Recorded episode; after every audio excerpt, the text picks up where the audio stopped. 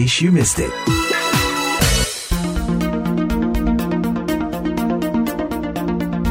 Pendengar, kembali saya Eva Mas Reva hadir dalam In Case You Miss It yang kali ini akan mengupas soal ketertarikan warga Indonesia pada KTT Amerika ASEAN yang baru berakhir minggu lalu. Tapi bukan pada poin yang didiskusikan atau komitmen yang berhasil dicapai, melainkan pada riak-riak yang ada di sekitarnya. Mulai dari kontroversi kedatangan Presiden Joko Widodo yang katanya kenapa sih nggak dijemput sama pejabat tinggi Amerika, hingga soal media di Amerika yang dinilai tidak menjadikan perhelatan akbar ini sebagai berita utama. Nah, bersama saya sudah hadir pendiri Sinergi Policies Dr. Dina Praptora Harja dan tenaga ahli utama di kantor staf Presiden Profesor Dr. Siti Ruhaini Zuhayatin.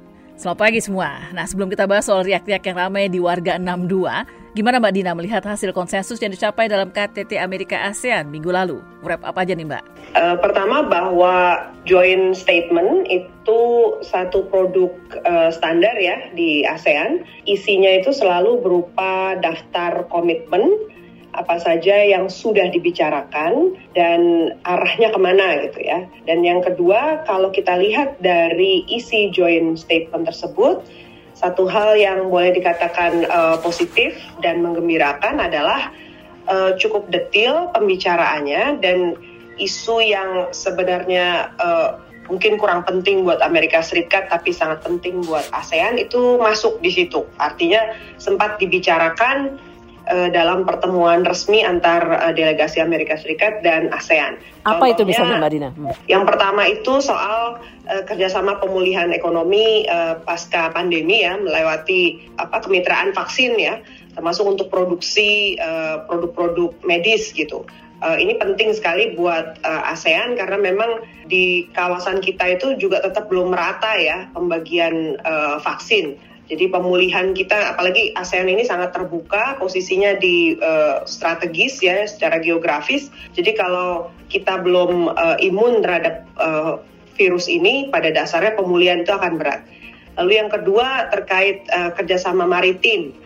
Kerjasama maritim kalau uh, saya lihat uh, positifnya di sini karena uh, isu Amerika terkait uh, Indo-Pasifik itu cuma disebut di catatan atas, cuma noting ya mencatat bahwa Amerika Serikat dan eh, ASEAN pada dasarnya punya prinsip yang sama terkait uh, kawasan ini harus free on open gitu. Ini menarik cara memformulasikannya adalah ada kesamaan pandang. Jadi ASEAN berarti pushing bahwa jangan dianggap kita tuh beda pandangan. Padahal saya tahu persis yang dilihat oleh ASEAN dan yang diagendakan oleh Amerika Serikat terkait dengan kata-kata free and open itu sebenarnya beda. uh, dan di sini yang menarik turunannya di uh, statement lanjutannya yang di bagian bawah itu udah nggak nyebut-nyebut lagi soal Indo-Pasifik, tetapi di situ lebih kuat uh, dibahas soal uh, kerjasama keamanan maritim, termasuk untuk uh, pencegahan uh, illegal, unreported, and unregulated uh, fishing ya IUU fishing, kemudian juga uh, soal UNCLOS, freedom of navigation di situ uh, disebutkan dan UNCLOS itu sebagai pegangannya. Serta kalau terkait dengan China dia nggak spesifik menyebutkan China tapi declaration of conduct itu harus turun menjadi COC harapannya itu terjadi. Saya juga berharap di dalam ASEAN ini benar-benar terjadi karena lama banget ya walaupun udah dibilang akan terjadi tahun ini dulu di tahun 2019 ingat saya. Tapi sampai sekarang itu belum kelihatan itu dokumen COC kemudian hal-hal yang lain uh, yang sebenarnya buat Amerika Serikat itu nggak ada uh, kepentingan langsung itu terkait dengan misalnya uh, pelaksanaan ASEAN Enabling Master Plan on Person with Disabilities misalnya untuk penyandang disabilitas kemudian uh, mainstreaming gender misalnya itu lebih ke agendanya uh, ASEAN. Satu lagi itu Myanmar. Myanmar di sini berhasil masuk cukup detail ya. Uh, padahal kalau Amerika kesempatan-kesempatan terpisah biasanya dia udah nggak pernah lagi tuh bicara soal uh, Myanmar uh, apalagi yang terkait dengan komitmen pimpinan ASEAN untuk melaksanakan uh, five point consensus ya yang ada di ASEAN. Tapi di sini dukungan bahkan ada satu kata yang menarik di situ bahwa Amerika Serikat akan doubling the commitment gitu. Redouble our collective efforts itu kata persis yang dia pakai. Redouble our collective efforts towards a peaceful solution in Myanmar uh, yang sesuai dengan ASEAN Charter, sesuai dengan piagam ASEAN. Jadi uh, di sini ASEAN Chair uh, special envoy-nya itu uh, utusan khusus uh, dari ASEAN akan dipastikan bisa bekerja sama dengan uh, utusan uh, khusus dari PBB juga soal Myanmar dan Amerika Serikat akan mendorong itu. Ini menurut saya juga satu progres yang uh, baik ya, lebih konkret gitu. Kembali ke poin Amerika Serikat sendiri berarti dapat apa gitu ya?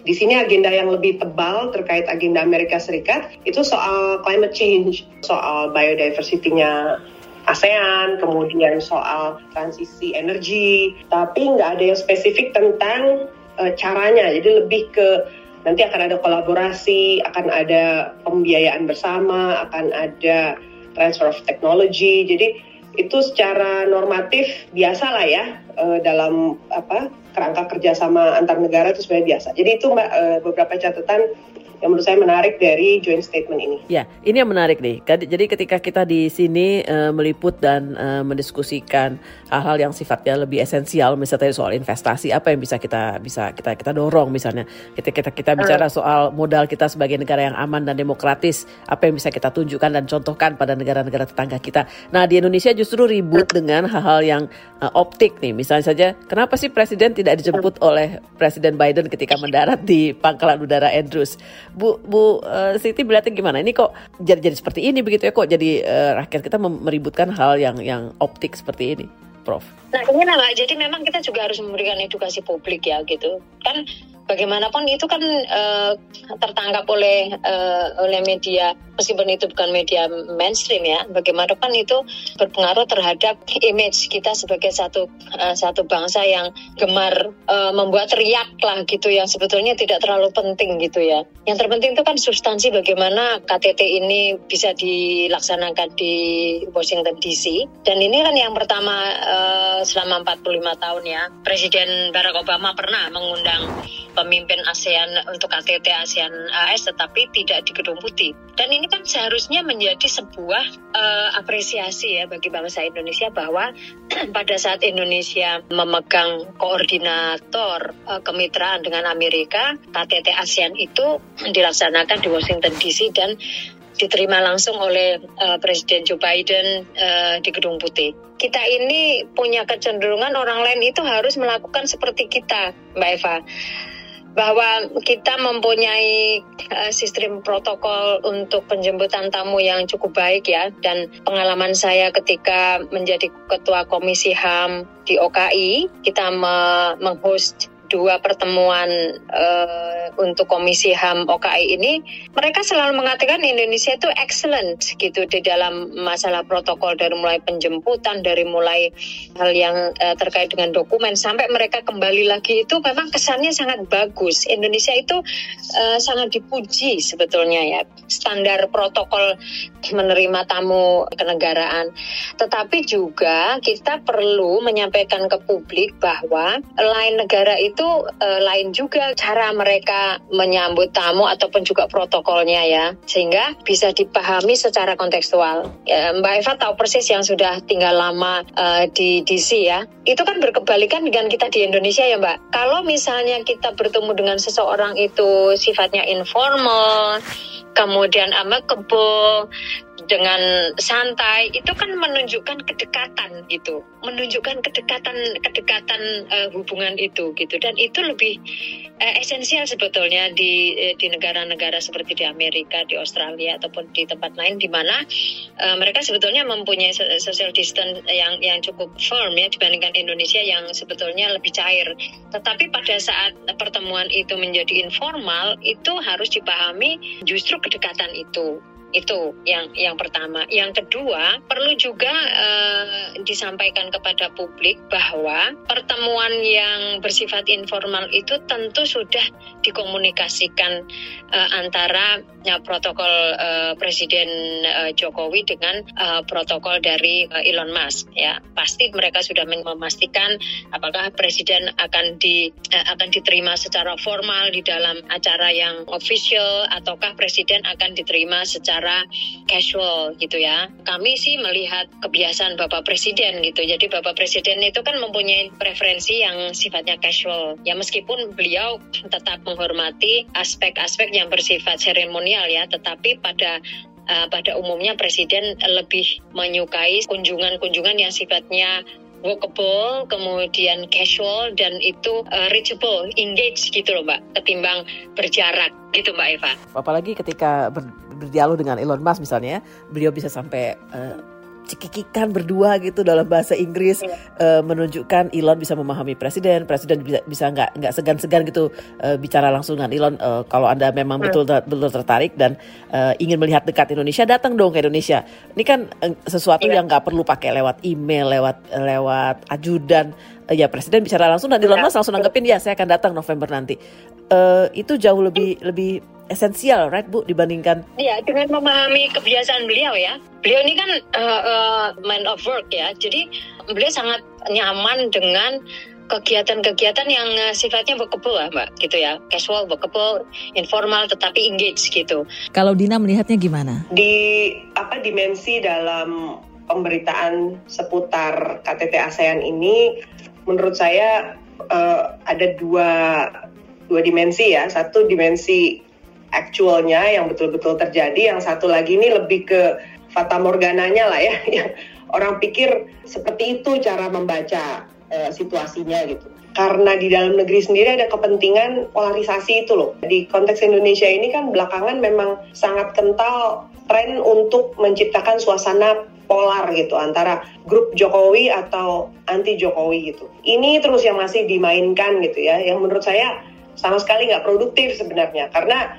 nggak segala hal itu bisa dibahas dimasukkan dalam hitam atau putih gitu. Hubungan antar negara apalagi nuansanya itu uh, banyak ya. Banyak uh, kelihayan kepiawaian ada protokol yang kalau dipahami cuman uh, sepihak-sepihak seperti uh, hitam putih tadi keliru membacanya gitu. Sama sekali jauh dari realita ya. Kalau bicara soal apa tadi misalnya nggak disambut gitu uh, saya sendiri setuju dengan uh, poin dari Kementerian Luar Negeri ya karena memang sesuai aturan protokol uh, hubungan antar negara, kalau sifatnya pertemuan tingkat tinggi seperti ini nggak dijemput satu-satu gitu, jadi nanti disambutnya pada saat pertemuan uh, besarnya gitu.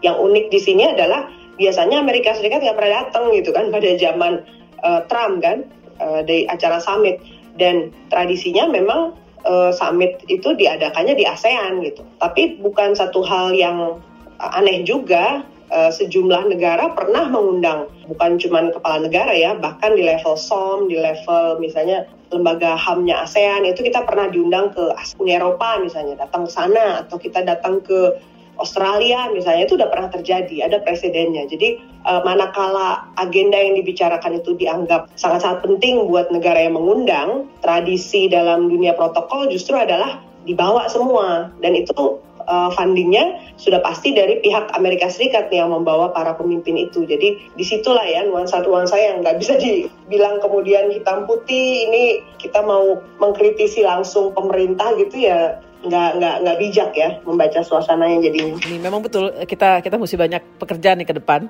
tapi semoga uh, tadi yang Prof sebut sebagai riak-riak itu tidak mengganggu pekerjaan itu ya Bu ya? Di, di KSP sendiri kita mencoba juga ya untuk uh, setidaknya memberikan klarifikasi kemudian juga uh, menyampaikan narasi-narasi di, di beberapa hal yang itu memang uh, diperlukan bagi publik gitu agar uh, itu tadi bahwa riak-riak itu kemudian segera landai gitu ya meskipun itu tidak terlalu mengganggu tapi kan butuh perhatian juga gitu mbak. Tetapi ya uh, tugas dari kantor staf presiden adalah uh, memastikan uh, bahwa program-program prioritas dan program-program strategis presiden itu uh, dapat dilaksanakan ya sehingga mitigasi kita terhadap riak-riak itu juga kita lakukan uh, apa namanya setiap kali itu uh, memunculkan uh, satu spekulasi ya sehingga masyarakat juga kemudian uh, mendapatkan jawaban lah gitu dan Betul. kita sangat terbuka Mbak Eva jadi uh, Pak Kepala Staf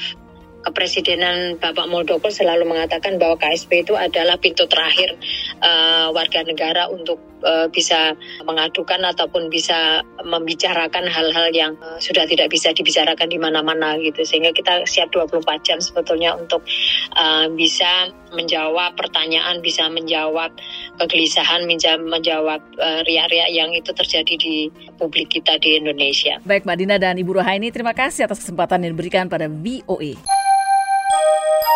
VOA.